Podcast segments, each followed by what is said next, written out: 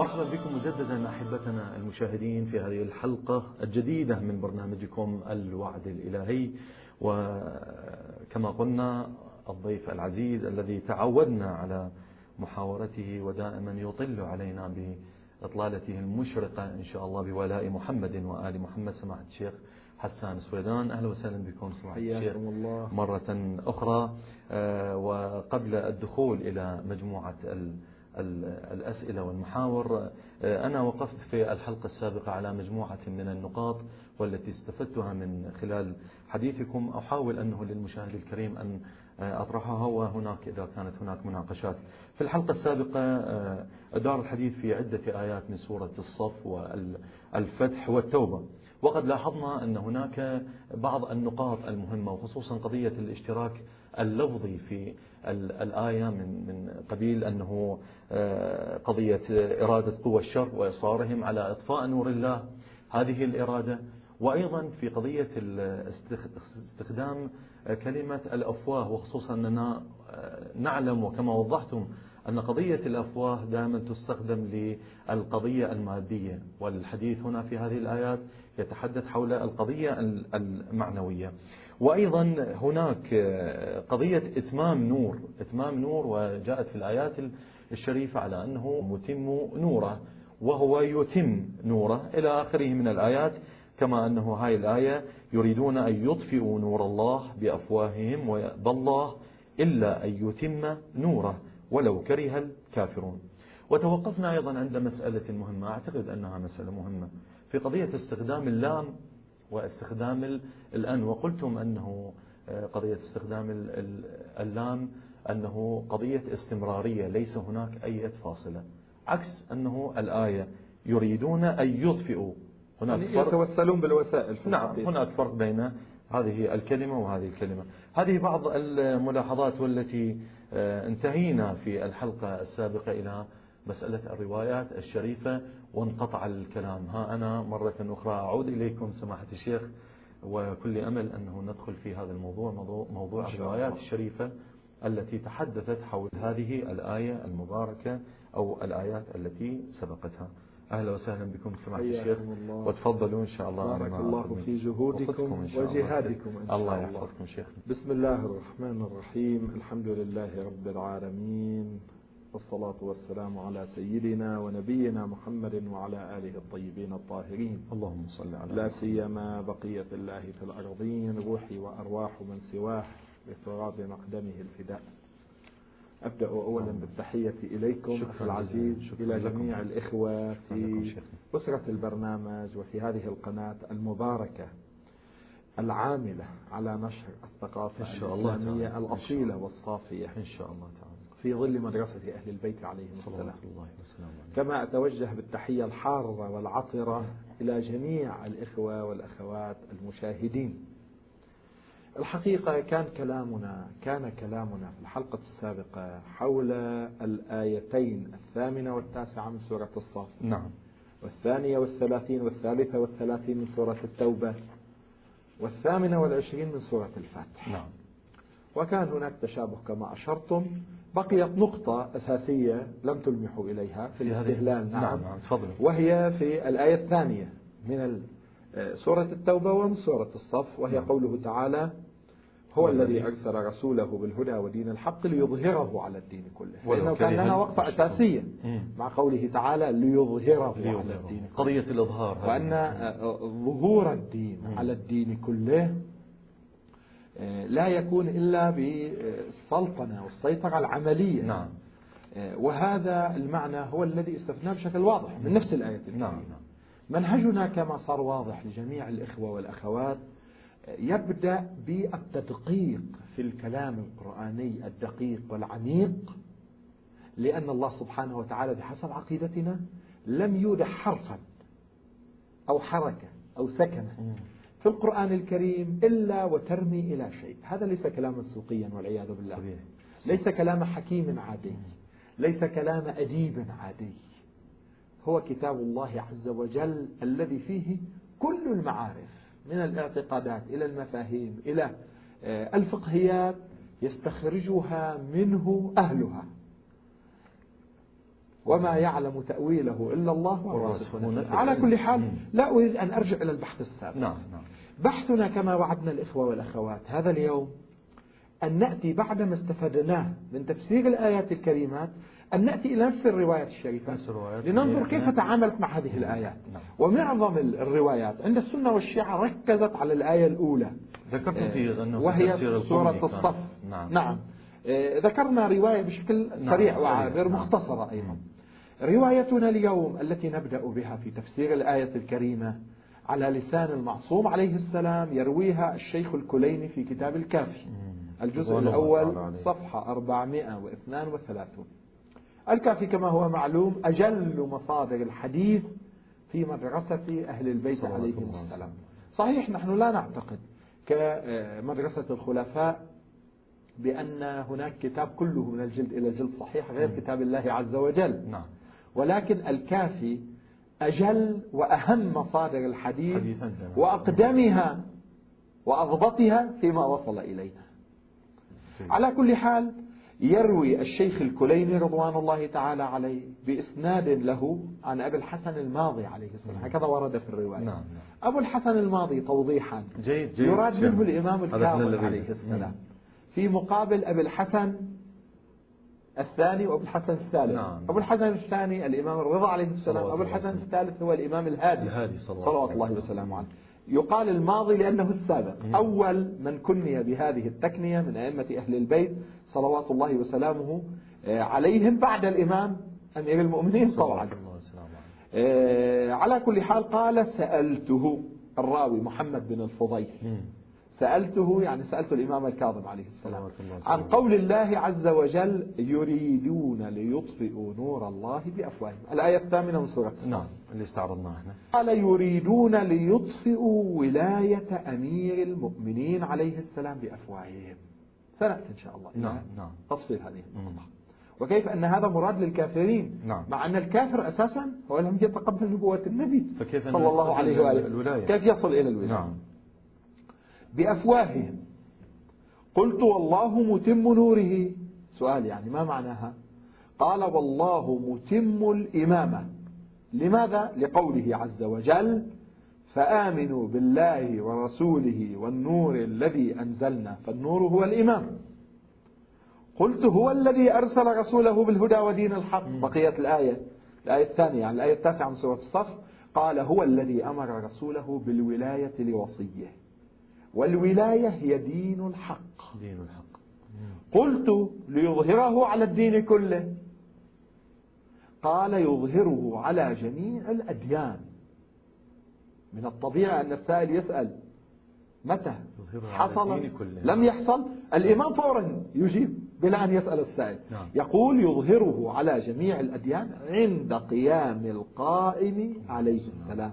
قال يقول الله متم نوره ولاية أو ولاية القائم عجل الله تعالى فرجه الشريف ولو كره الكافرون بولاية علي. قلت هذا تنزيل تنزيل أو تأويل. نعم نعم. قال نعم أما هذا الحرف فتنزيل وأما غيره فتأويل.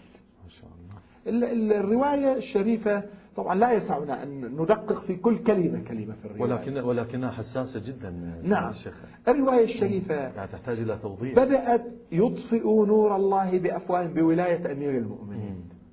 لأن من لا يعتقد بولاية أمير المؤمنين مفروغ عنهم. هؤلاء لم يؤمنوا لا بكتاب الله عز وجل القرآن الكريم ولا بنبي الله الأعظم صلى الله عليه وآله وسلم. يريد أن يقول بأن من لم يؤمن بولاية أمير المؤمنين صلوات الله وسلامه عليه هو أيضا في هذا الأمر يشترك مع غيره من غير أتباع مدرسة أهل البيت عليهم السلام في أنه لا يرتضي نور الإمامة. وحيث أن الآية مرتبطة ارتباطا وثيقا باستمرار دين الله الذي جاء به النبي الأعظم صلى الله عليه وآله وسلم لأنها ترتبط بإظهاره على الدين كله. وحيث أن هذه القضية العظيمة والمركزية حتى في شخصية وسيرة وحركة النبي الأعظم صلى الله عليه وآله حيث أنها لم تحصل في حياته صلى الله عليه وآله والقرآن يعلم لأن الله عز وجل هو العلام. نعم. أنها لم تحصل في حياة النبي الأعظم صلى الله عليه وآله. من هنا إتمام نور الله، إظهار هذا الدين على الدين كله، يحتاج إلى الإمامة احتياجا وثيقا. التفتوا؟ لأن إتمام نور الله وإظهار هذا الدين على الدين كله سيكون تحت لواء النبي الأعظم صلى الله عليه وآله، لكن محمول بيدي الإمام المعصوم صلوات الله وسلامه عليه. وحيث إن إمامة الإمام المعصوم الذي سيظهر الله عز وجل دينه على الدين كله على يديه، سيتم نوره على يديه، هو امتداد لولاية أمير المؤمنين عليه أفضل الصلاة والسلام. نقطة أساسية. نعم، نقطة أساسية. فإن ولاية أمير المؤمنين عليه السلام تعد مركزية في هذا البحث. من هنا بدأ الإمام صلوات الله وسلامه عليه أولا بولاية أمير المؤمنين صلوات الله وسلامه عليه، ثم انتقل إلى الحديث عن ولاية القائم عليه السلام التي هي بيت القصيد في هذه. قبل أن تنتقل إلى الرواية أنا أنتقل إلى فاصل ومن ثم أعود إليك سماحة الشيخ. إن شاء الله. أحبتي المشاهدين ننتقل إلى فاصل قصير وبعدها ننتقل إلى سماحة الشيخ لتكملة الرواية، فابقوا معنا. مرة أخرى نعود إليكم أحبتنا المشاهدين وفي هذه الحلقة الجديدة من برنامجكم الوعد الإلهي، وما زلنا مع سماحة الشيخ سويدان حول تكملة الرواية التي بدأ بها. طبعا أقف عند هذه اللحظة سماحة الشيخ، يعني الرواية الشريفة اللي أنتم ذكرتوها سماحتكم تناولت في القضية هواية مهمة، يعني جدا مهمة، وهي أنه يعني حول سؤال الإمام الكاظم صلوات الله وسلامه، هل هي تنزيل أو تأويل؟ وكلام صريح من الإمام صلوات الله وسلامه عليه أنه الإمام قال أنها تنزيل، وصار الحديث وبدأ الحديث حول إمامة وحول ولاية، وأن الرسول الأكرم صلوات الله وسلامه قد أمر بولاية أمير المؤمنين وأوصى بوصيه. هذه هي القضية، يعني أني أتمنى من عندكم أنه يعني أشرت قبل الفاصل، يعني لأن هذه الرواية تكتسب، ما أريد أن أقطع كلامكم أنا، أشرت قبل نعم الفاصل إلى أن هذه الرواية تكتسب أهمية استثنائية مم. من جهة أنها ذهبت مباشرة إلى ولاية أمير هذا هذا الكلام، مع أن الآية نعم. تقول ولو كره الكافرون. نعم نعم. القضية حيث إنها قضية ترتبط بمستقبل الإسلام، بانتشار الإسلام، نعم، بمواعيد الله لكل الأنبياء، لأن المهدي هو الطالب بدحول الأنبياء وأبناء الأنبياء، هو حلم الأنبياء، هو محقق دولة الأنبياء التي سعى لتحقيق الأنبياء من الأولين والأخيرين. من هنا حيث إن القضية صارت منفتحة على بحث الإمامة، وحيث إن الإمام المهدي صلوات الله وسلامه عليه امتداد لجده أمير المؤمنين صلوات الله وسلامه عليه. فالقضية المفصلية هي الانتقال النوعي من نبوة النبي الأعظم صلى الله عليه وآله إلى إمامة أمير المؤمنين نعم. صلوات الله وسلامه عليه. نعم. فمن ينكر إمامة أمير المؤمنين صلوات الله وسلامه عليه فهو ينكر إمامة أبنائه بطبيعة الحال بالدقة، ولو كان يعتقد بفكرة المهدي الغائمة. نعم. هو ينكر المهدي الخاص نعم. الذي هو من ولد فاطمة نعم. هو والذي هو من أولاد أمير المؤمنين صلوات الله وسلامه عليه. من هنا الإمام الكاظم صلوات الله وسلامه عليه أراد أن ينبه المسلمين إلى أنه من يقبل كلمة لا إله إلا الله محمد رسول الله صلى الله عليه وآله حتى يستمر مع محمد صلى الله عليه وآله عليه أن يقبل ولاية علي إلى ولاية المهدي صلوات الله وسلامه عليه. لأن الإيمان الحقيقي، الإيمان الأصيل، الإيمان التام، هو الإيمان بهذا المجموع. صحيح كل من تشهد الشهادتين فهو مسلم نعم. ولكن الإسلام في جهته التي تمثل الاستقامة في خط النبوة، في خط الإمامة، هي الاستقامة التي تكون مع ولاية أمير المؤمنين صلوات الله وسلامه عليه وأبنائه الطاهرين صلوات الله وسلامه عليهم، حتى نصل وصول طبيعي إلى المهدي الحق الذي هو الإمام الثاني عشر من أئمة أهل البيت عليهم جميعا أفضل الصلاة والسلام. الرواية أشارت إلى نقاط مهمة نعم. جدا نعم. قال فالنور هو الإمام نعم. قلت هو الذي أرسل رسوله بالهدى ودين الحق، قال هو الذي أمر رسوله بالولاية لوصيه، والولاية هي دين الحق مم. يعني بدون ولاية الدين ناقص نعم. اليوم أكملت لكم دينكم وأتممت عليكم نعمتي ورضيت لكم الإسلام دينا. يعني لولا اليوم لما أكمل الدين ولما أتمت النعمة ولما رضي لهم الإسلام دينا. فالولاية جزء هام من أجزاء الدين، هي التي بها حفظ هذا الدين كما ورد في الروايات الشريفة: ولم ينادى بشيء كما نودي بالولاية، بالولاية لأنها زمامهن وحافظتهن. هو الحافظ للصلاة والصوم والحج والزكاة. روايات مباني الإسلام، بني نعم الإسلام نعم على خمس. نعم. من هنا يقول: هو الذي أمر رسوله بالولاية لوصيه، والولاية هي دين الحق. إذن النور هو الإمام. لا، أنا أريد أن أنبه لنقطة. نعم مم. مم. ولكن أريد أن أنبه لنقطة لطالما نحن ذكرناها في مدرسة أهل البيت وذكرها علماؤنا ومحققنا، وهو أن الرسول صلى الله عليه وآله ليس هو الذي يعين خليفته. مم. اللي يعين الخليفة هو الله سبحانه وتعالى. الرسول يبلغ: بلغ ما أنزل إليك من ربك. واضح. هذه الرواية دقيقة في هذا المعنى. هو الذي أمر رسوله بالولاية لوصيه. الوصي وصي رسول الله صحيح، لكن بأمر من الله، بتعيين من الله. إذا كان في تزويج فاطمة صلوات الله وسلامه عليها يقول: أنتظر أمر السماء، فكيف بتعيين خليفته صلوات الله. وهذه نقطة مهمة في فهم نبوة النبي ورسالة الرسول الأعظم صلى الله عليه وآله. كل الأنبياء لا ينطقون من عندهم، إن هو إلا وحي يوحى, يوحى. حتى فيما يرتبط بتعيين الخليفة. نعم. قلت: ليظهره على الدين كله. قال: يظهره على جميع الأديان عند قيام القائم. قطع النزاع. القائم واضح أنه من أسماء أو من صفات الإمام المهدي، وهذا بإجماع المسلمين صل... صلوات الله وسلامه عليه. قال: يقول الله: متم نوره ولاية القائم, ولاية القائم ولو كره الكافرون. الكافرون هنا بعد توسع في معناها الإمام. قال: الكافرون أعم من الكفر الاصطلاحي. نعم. حتى من لا يعتقد بإمامة الأئمة الاثنى عشر بهالمعنى يعد كافرا على غرار. لا يقال نحن تكفيريون، نحن أبعد ما نكون عن التكفيريين. هذا نظير ما استخدمه القرآن الكريم: ولله على الناس حج البيت من استطاع إليه سبيلا ومن كفر فإن الله غني عن العالمين. كفر هنا الكفر بالمعنى الأعم، ليس الكفر الاصطلاحي الذي يمنع من حقن الدماء وحفظ الأموال والأعراض. نحن نعتقد أن كل مسلم محقون الدم محفوظ الأرض والمال. الشيء المهم اللي أشرتم إليه بعد الفاصل. قلت: هذا تنزيل؟ قال: نعم نعم تنزيل. هذا مو تطبيق، مو جري. هالآية ما إلها مصداق إلا المهدي صلوات الله وسلامه عليه. مرت معنا الآية السابقة قبل حلقتين أو ثلاث: ونريد أن نمن على الذين استضعفوا.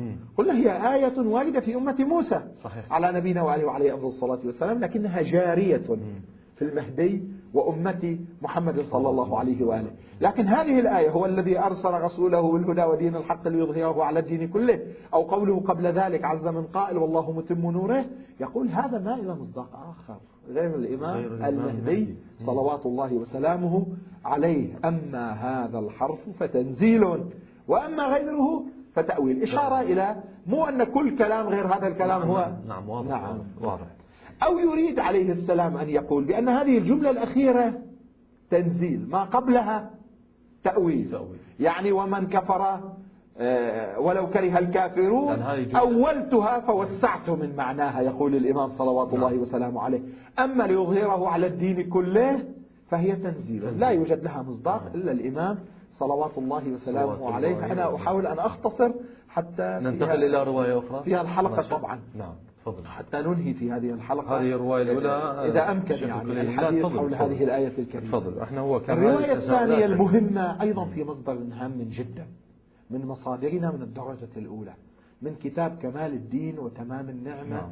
للشيخ الصدوق صدوق المحدثين محمد بن علي بن الحسين بن بابويه القمي. نعم. رضوان الله تعالى عليه، بسند متصل إلى أبي بصير، وأبو بصير من أجلاء أصحاب الإمام الصادق عليه السلام. الله قال قال أبو عبد الله عليه السلام في قول الله عز وجل: هو الذي أرسل رسوله بالهدى ودين الحق ليظهره على الدين كله ولو كره المشركون والله ما نزل تأويلها بعده.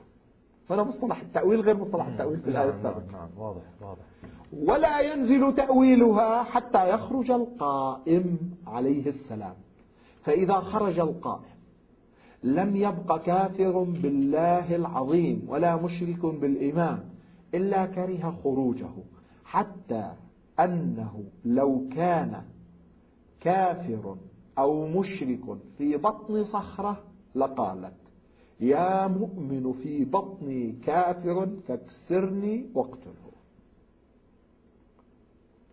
رواية عن الإمام الصادق. هذه الرواية عن الإمام الصادق في مصدر مهم، وهذه الرواية تقول: والله ما نزل تأويل. التأويل في علوم القرآن يبحث، لكن أنا مضطر أن أشير إلى أن له أكثر من مصطلح في الروايات. نعم.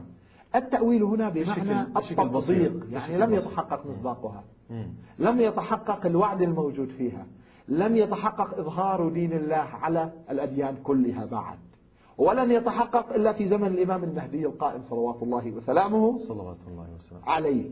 هو الذي أرسل رسوله الهدى ودين الحق ليظهره على الدين كله ولو كره المشركون. والله الإمام يقسم وشخص عادي، والله ما نزل تأويلها بعده ولا ينزل تأويلها حتى يخرج القائم. لا يتحقق، ينزل من السماء، لأن الله هو الذي يقدر الأقدار.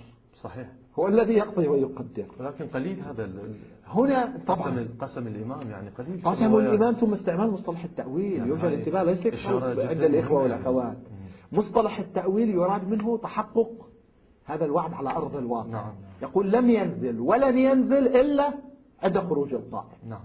إذا هذه الآية ليس لها مصداق إلا القائم صلوات الله. انظر إلى انسجام دقائق الآية الكريمة التي بيناها في الحلقة السابقة و تفسير الأئمة صلوات الله وسلامه لا بس عليه. الرواية سمعت الشيخ قال والله بعد أن قرأ الآية صلوات الله وسلامه عليه: والله ما نزل تأويلها بعده ولا ينزل تأويلها حتى يخرج القائم عليه السلام.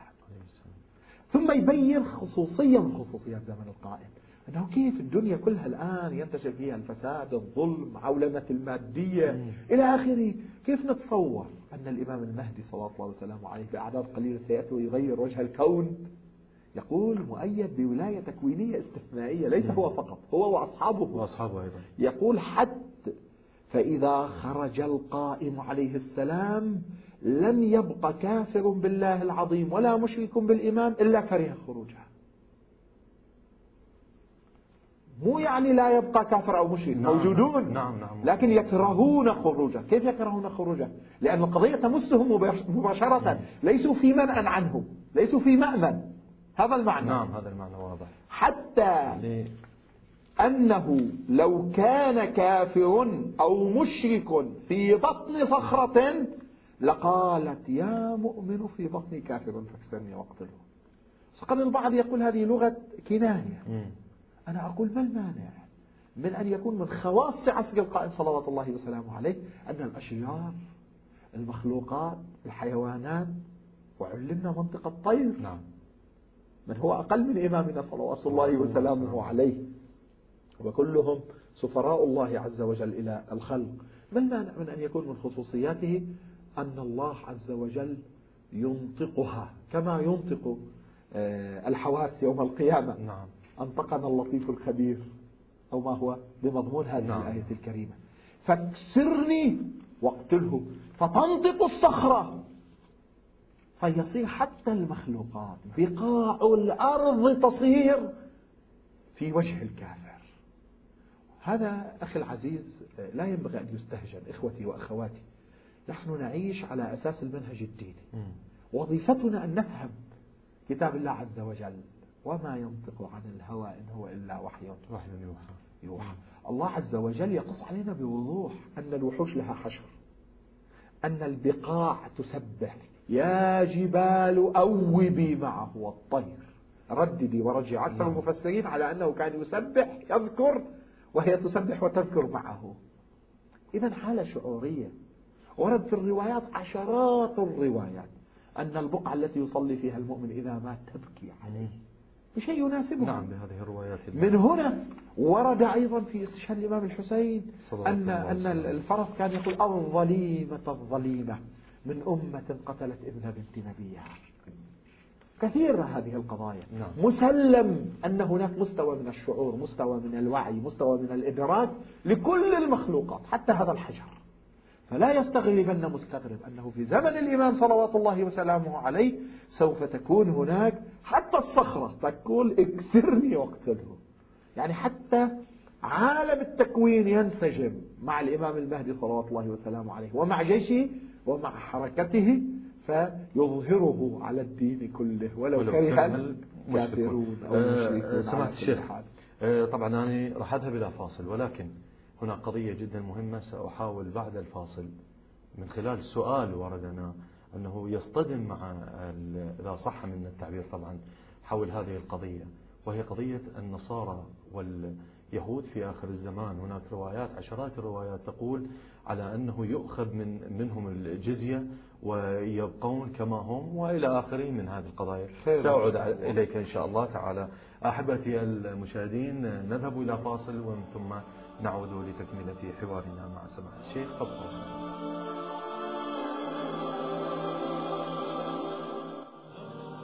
مرة أخرى نعود إليكم أحبتنا المشاهدين، وما زلنا مستمرين في تقديم حلقات هذا البرنامج، برنامج الوعد الإلهي، وما زال الضيف الكريم يتكلم حول الكثير من القضايا. وأنا في هذه الحلقة بالذات، وهي الحلقة العاشرة على ما أعتقد، أستميح سماحة الشيخ عذرا بأن جميع الكلام اللي, اللي تفضلت به هناك الكثير من النقاط إن شاء الله سنقف عليها، ولكن من أجل إيفاء حق المشاهد الكريم الذي وعدناه في عدة حلقات على أنه هناك مجموعة من الأسئلة وردت إلى البرنامج سنحاول أن نطرحها، فإذا كان ما عندكم مانع احنا سمعت الشيخ أنه ندخل نحن مع الإخوة والأخوات ولهم في هذا الجانب. نعم، حقهم علينا إذا راسلونا أن نجيب على أسئلة. جزاك الله خير. هذا حق طبيعي، وإن كان كنا في صدد حديث هام ولم يكتمل الحديث ولن يكتمل طبعا إن شاء الله تعالى. احنا نحاول الربع ساعة الأخيرة لن يكتمل، فلا بأس نمرر بعض أسئلة الإخوة والأخوات بمقدار الوقت المتبقي، وفي الحلقة القادمة إن شاء الله نكمل البحث ونعود إلى أسئلة الإخوة والأخوات إن شاء الله. في الحلقة القادمة أيضا هناك سؤال قد يكون يختص بمجموعة من الأسئلة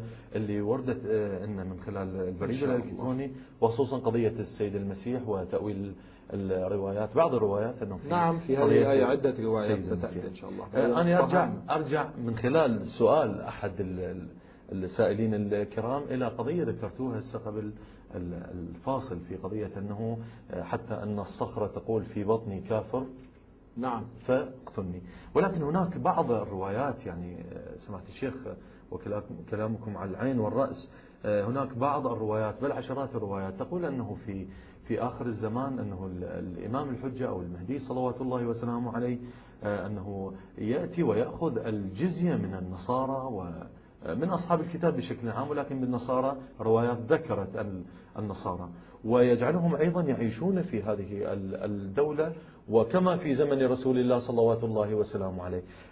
يعني ألا يعني ألا يكون هذا تعارض مع هذه الروايات اللي ذكرتوها؟ هذا بحث طويل نعم سنبحثه إن شاء الله في ثنايا البرنامج، لكن على سبيل الإجمال نعم. أشير الآن لكي ننتقل إلى سؤال آخر، إشارة بأن جي. ربما أكثر هذه الروايات لم ترد من طريق مدرسة أهل البيت عليهم السلام. نعم، الصحيح الذي نعتقد به في مدرسة أهل البيت عليهم السلام أن الإمام الحجة صلوات الله وسلامه عليه عندما يخرج يقيم دولة الإسلام التي تعتقد بنبوة النبي الأعظم صلى الله عليه وآله وسلم وبإمامة الأئمة الاثني عشر، وأن الله سبحانه وتعالى ينزل عيسى من السماء مؤيدا ومؤازرا لمهدي هذه الأمة نعم. ويصلي خلفه أيضا نعم. في بيت المقدس، وأنه يدعو كل مسيحي العالم للإيمان بالإمام المهدي. يعني إذن هناك دعوة ولن يرتضى لن يرتضى ما كان يرتضى في زمن النبي الأعظم صلى الله عليه وآله وفي أزمنة الآئمة السابقين من أخذ جزية أو إلى ما هنالك. سيتتغير الأحكام وسيثبت حكم هو حكم الله الحقيقي والواقعي، لأن الحجة صارت حجة دامغة. ماذا يريد غير المسلم أكثر من أن يأتي نبيه عيسى عليه السلام بمعجزة يثبت شخصيته بها وينطق؟ وكثير من المسيحيين يعتقدون أن عيسى سيرجع ولو أنهم اعتقدوا بالصلب، سيرجع من جديد ويقيم الحجة عليهم. فإذا تمت الحجة التامة بعد لا معنى للجزية ولغير الجزية في هذا المجال. هذه أقولها الآن على سبيل الأصل الموضوعي جاي. القضية المثبتة في محلها جاي. وسنبحثها إن شاء الله تعالى, تعالى في حلقة من حلقاتنا القادمة. حلقاتنا كثيرة، حديث الإمام المهدي وهذا وعد إن شاء الله، نعتبره وعد إن شاء الله. نعم، في ظل هذا الوعد الإلهي الكبير إن شاء الله. إن شاء الله. سمعت الشيخ، ننتقل إلى سؤال آخر. هذا السؤال يقول بهذه العبارة نصا: آه لماذا احتلت قضية الإمام المهدي عليه السلام هذا الموقع الكبير من الأهمية، بحيث أن من ينكره ينكر الإسلام وينكر الرسول صلوات الله وسلامه عليه، كما دللت عليه روايات متفق عليها، من قبيل أنه الحديث المشهور اللي أنه في كتب أهل العامة والخاصة على حد سواء: من أنكره فقد أنكرني، من أنكر ولايته فقد أنكر نبوتي، إلى هذه الأحاديث. طبعا قبل كل شيء أحيي نعم. الأخ أو الأخت لا أدري نعم. الذي أرسل إلينا هذه الرسالة نعم نعم. وسأل بهذا السؤال نعم. فهو مشارك معنا إن شاء الله عمليا تعالى. في حوارنا هذا إن شاء الله تعالى. الحقيقة أن قضية الإمام المهدي صلوات الله وسلامه عليه لابد من الجواب على هذا السؤال من خلالها من جهتين. جهة. الجهة الأولى جهة الإمامة. الإمامة على ضوء القرآن الكريم، وهذا ما ألمحت إليه في حلقة نعم. سابقة، حتى في بداية هذه الحلقة على ما ببالي ألمحت نعم. في قضية الرواية الشريفة. الإمامة ليست مجرد إدارة أمور بعد النبي الأعظم صلى الله عليه وآله بحيث يديرها أي شخص. الإمامة جزء من منظومة الدين الحق، جزء أساسي به يكمل الدين. اليوم أكملت لكم دينكم ويتم الله النعمة، وبه تتم النعمة نعم. وببركته، ببركة الإمام يرتضي الله هذا الدين، بدونه لا يرتضي دين ناقص. الله لا يرتضي دينا ناقصا، لا يرتضي إلا الدين التام نعم. من هنا قال الله سبحانه لنبيه صلى الله عليه وآله: وإن لم تفعل فما بلغت رسالة. مو ما أتممت تبليغ الرسالة نعم نعم. يعني كأنك ما بلغت الرسالة نعم كاملة نعم. لأن الله عز وجل من تعاقد وياك على تبليغ الرسالة وأنت أشرف خلق الله، تعاقد معك جيد. على أن تبلغ تمام الرسالة، وإلا ما بلغت الرسالة. الرسالة الناقصة اللي معها الدين يذهب هباء يمينا وشمالا تشريقا وتغريبا، هذه ليست الرسالة. رسالة الدين الخاتم هي أن يضمن استمراره حقا حقيقيا على أرض الواقع، ولا يضمن استمراره أصيلا حقا حقيقيا إلا ببركة الإمامة.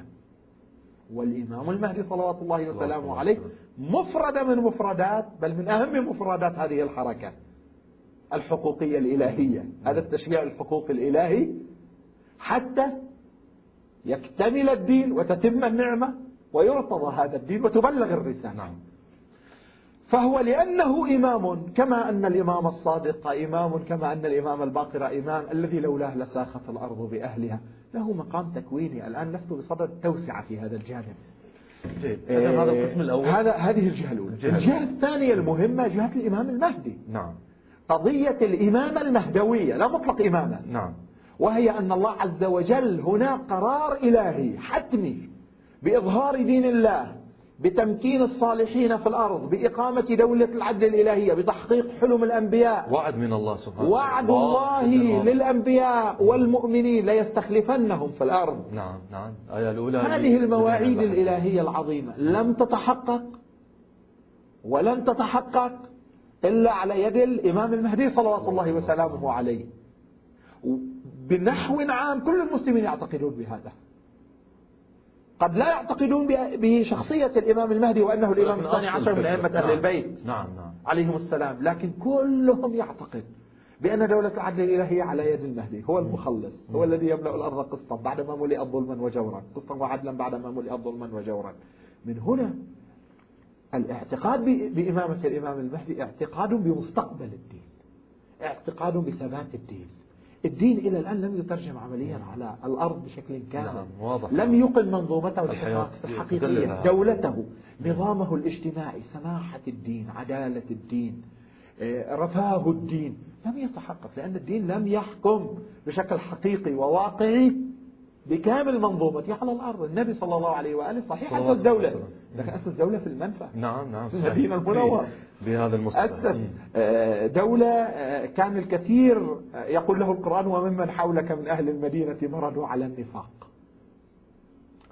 يعني لم تتأسس الدولة الدولة. الدولة التي وعد الله سبحانه وتعالى. يستطيع من خلالها النبي الأعظم صلى الله عليه وآله أن يبلغ كل أحكام الدين وأن يطبقها على أرض الواقع. بخلاف دولة الإمام علي عليه السلام أيضا كذلك، حكم أربع سنوات وثمانية أشهر.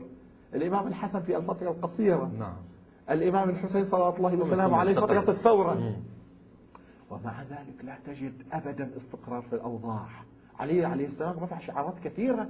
فيما يرتبط ببيت المال، فيما يرتبط بإحقاق وهو عليه لم يتسنى له أن يطبق على أرض الواقع الدين كله على المحك من خلال إثبات حقانيته ومواعيده من خلال إقامة دولة العدل الإلهية بكل ما تعني هذه الدولة. وسنأتي إن شاء الله في أبحاث مستقلة للحديث عن معالم هذه الدولة الدينية والاقتصادية الروحية والمعنوية والمادية. جيد. بحث جيد. من هنا فقضية الإيمان بالإمام المهدي هي قضية إيمان بمستقبل الدين بركن أساسي من أركان الدين. فالإمامة جهة والمهدوية وإقامة دولة العدل الإلهي جهة أخرى. جهة. من هنا بعد لا نستبعد ولا نستغرب إن جعل الإيمان بالمهدي إيمان بكل الدين والأديان. قضية إنكار وإنكار الإمام المهدي كأنه إنكار للنبوة، إنكار لكل الدين والأديان، لأن هذا الدين دين للأسف الشديد يعني لا أحب أن أعبر مثل هذا التعبير، أحس دين فاشل. مم. إذا لم يكن هناك يوم من الأيام تطبق منظومته بشكل كامل، هذه المواعيد اللي صارتم آلاف السنين تعيدون البشرية بها، إذا لم تتحقق على يد المهدي الذي يعتقد به، ولا زلت أكرر جميع المسلمين يعتقدون بهذه الفكرة كفكرة، وإن لم يعتقدوا بالشخص اختلاف الشخص الشريف بعينه وهو الإمام الثاني عشر صلوات الله وسلامه عليه. مع أن العديد والكثير من علماء أهل السنة يعتقدون في الإمام المهدي ما نعتقده نحن، وهو أنه ابن الإمام العسكري صلوات الله وسلامه عليه من ولد فاطمة. هذه أبحاث ستأتي إن شاء الله. إن شاء الله تعالى. إذن أنتقل إلى سؤال الأخ العزيز. هذا الأخ طبعا ناقل في قضية معينة لابن خلدون، وهو يسأل أنه كيف أنه الروايات الشريفة تكون معرضة لاجتهاد شخصي واجتهاد بهالقضية. ابن خلدون وما أدراك ما ابن خلدون. أنا أقول لك ماذا لدى ابن خلدون اليوم؟ اليوم في جعبته الكثير يعني. نعم. يبدو أنه هناك فد اجتهاد يعني اجتهاد، وإن شاء الله أن تجاوبون عليه. يقول الأخ العزيز: سمعت الشيخ هناك قول لابن خلدون، هو كاتب المفكر الإسلامي، يقول فيه: وبعد أن يستعرض بعض الروايات الواردة في قضية الإمام المهدي عليه السلام ويقر أنها صحيحة، أنه يقر أن هذه جميع الروايات اللي استعرضتها هي صحيحة، هذا يؤكد ما قلته. نعم. مرارا من أن فكرة المهدي فكرة مسلمة لدى كافة المسلمين. نعم. بعدين شو يقول الأخ؟ يقول: ولكن ولكن يقول بعد ذلك أي ابن خلدون أن تأسيس الدولة، هنا بدأ كلام ابن خلدون. نعم. أن تأسيس الدولة يحتاج إلى عصبية، وأهل البيت ليس لديهم عصبية، فإذا كان المهدي من ولد فاطمة من أهل البيت فهو ليس لديه عصبية، وإذا لم يكن لديه عصبية فهو لا يستطيع أن يشكل دولة. إذن قضية الإمام المهدي ليست صحيحة. وأرى ابتسامة في وجهه. لماذا أجيب ابن خلدون؟ السجيد في هذا النص يعني يعتقد أن كل من كان من أهل البيت فليس لديه عصبية، مع أنه في مكان آخر من مقدمته على ما ببالي يقول: وانفرد أهل البيت أو شذ أهل البيت بمذاهب ابتدعوها. الله أكبر، ما أعظم هذه الكلمة تخرج من فم عالم ومفكر من مفكري المسلمين وعالم اجتماعي كبير. نعم. هذا أمر حتى قيل بأنه مؤسس القواعد الأساسية لعلم الاجتماع حتى الحديث. عموما ابن خلدون يقول تأسيس الدولة يحتاج إلى عصبية، صحيح، لكن عصبية لأي شيء؟ عصبية للحق. نعم. عصبية للحقيقة، وهو أمر م... لو كان يعني... لو كان ابن خلدون طبعا التعصب لمكارم الأخلاق. نعم. التعصب للحق والحقيقة للباري عز وجل للعبودية لله سبحانه وتعالى عصبية منفتحة. نعم. لكن أستطيع أن أقول أرد السؤال إلى ابن خلدون، والأخ المخرج يشير إلى أنه لم يبقى إلا دقيقة، وهذا سؤال مفصلي أساسي فنظلمه إن أجبنا عليه بهذه العجالة. لكن أرد السؤال بسؤال بالرسالة: والحر والحر تكفيه الإشارة. أسأل ابن خلدون هل تنكر إذا تأسيس دولة إلهية على هذه الأرض؟ كيف أسس محمد صلى الله عليه وآله وسلم دولته؟ وبالظروف اللي عاشها والظروف اللي كانت تمر به في ذاك الوقت. هل كان على عصبية باطلة صلى الله عليه وآله وسلم أم مراد غير الأنبياء؟ إذا مراد غير الأنبياء نقول نظرت من بعيد إلى الحقيقة فلم ترها بشكل جيد، فإن المعصوم تالي تلو الأنبياء ولديه العصمة الموجودة لدى الأنبياء. هذه نظريتنا في مدرسة أهل البيت عليهم السلام. ولذلك إن كان مرادك من العصبية العصبيات الباطلة فهذه موجودة عند غيرها. نعم. وأثبت التاريخ والجغرافيا أنها موجودة. نعم. ومن هنا قطعت الرؤوس وقال قائلهم إني أرى رؤوسا قد أينعت وحان قطافها. وأما إذا أراد العصبية حتى عند أهل البيت عليهم السلام فهو يقر أنها غير موجودة عند أهل البيت. مشكلة ابن خلدون في هذه الكلمة إذا كانت هكذا منقولة بشكل دقيق، مشكلته مع السنة والشيعة ليس مع الشيعة فقط، لأن الكل يعتقد بل كل الأديان تعتقد أن دولة العدل الإلهية ستتحقق في آخر الزمان، أن دولة المستضعفين ستتحقق. إذا كان هذا يفي بالغرض فبيعونا، إن كان لا يفي بالغرض فأعيدوا علينا السؤال في الحلقة القادمة، لأن الأخ المخرج يشير إلى أن الحلقة قد انتهت. احنا إن شاء الله في الحلقة القادمة سنشير ولو بشكل دقيق أنه نستطيع. أعتذر للأخ السائل أننا لم نوفي سؤاله حقه، لأن ولكن ولكن ابن خلدون يحتاج لرد شبهته إلى أكثر من هذا إن شاء الله. ونحن نعد المشاهدين الكريم وخصوصا المشاهد الكريم اللي سأل هذا السؤال، إن شاء الله نعده بأن نكون معه إن شاء الله في الحلقة القادمة. وهذه دعوة أيضا لجميع المشاهدين وأن يراسلونا على البريد الإلكتروني الظاهر في أسفل الشاشة. في نهاية هذا البرنامج وفي نهاية هذه الحلقة من هذا البرنامج لا يسعنا إلا أن نتقدم بالشكر الوافر والجزيل إلى سماحة الشيخ حسان سويدان، وأيضا نشكر مشاهدينا الكرام على حسن المتابعة والمشاهدة. هذا مقداد الخفاجي يحييكم، نستودعكم الله والسلام عليكم ورحمة الله وبركاته.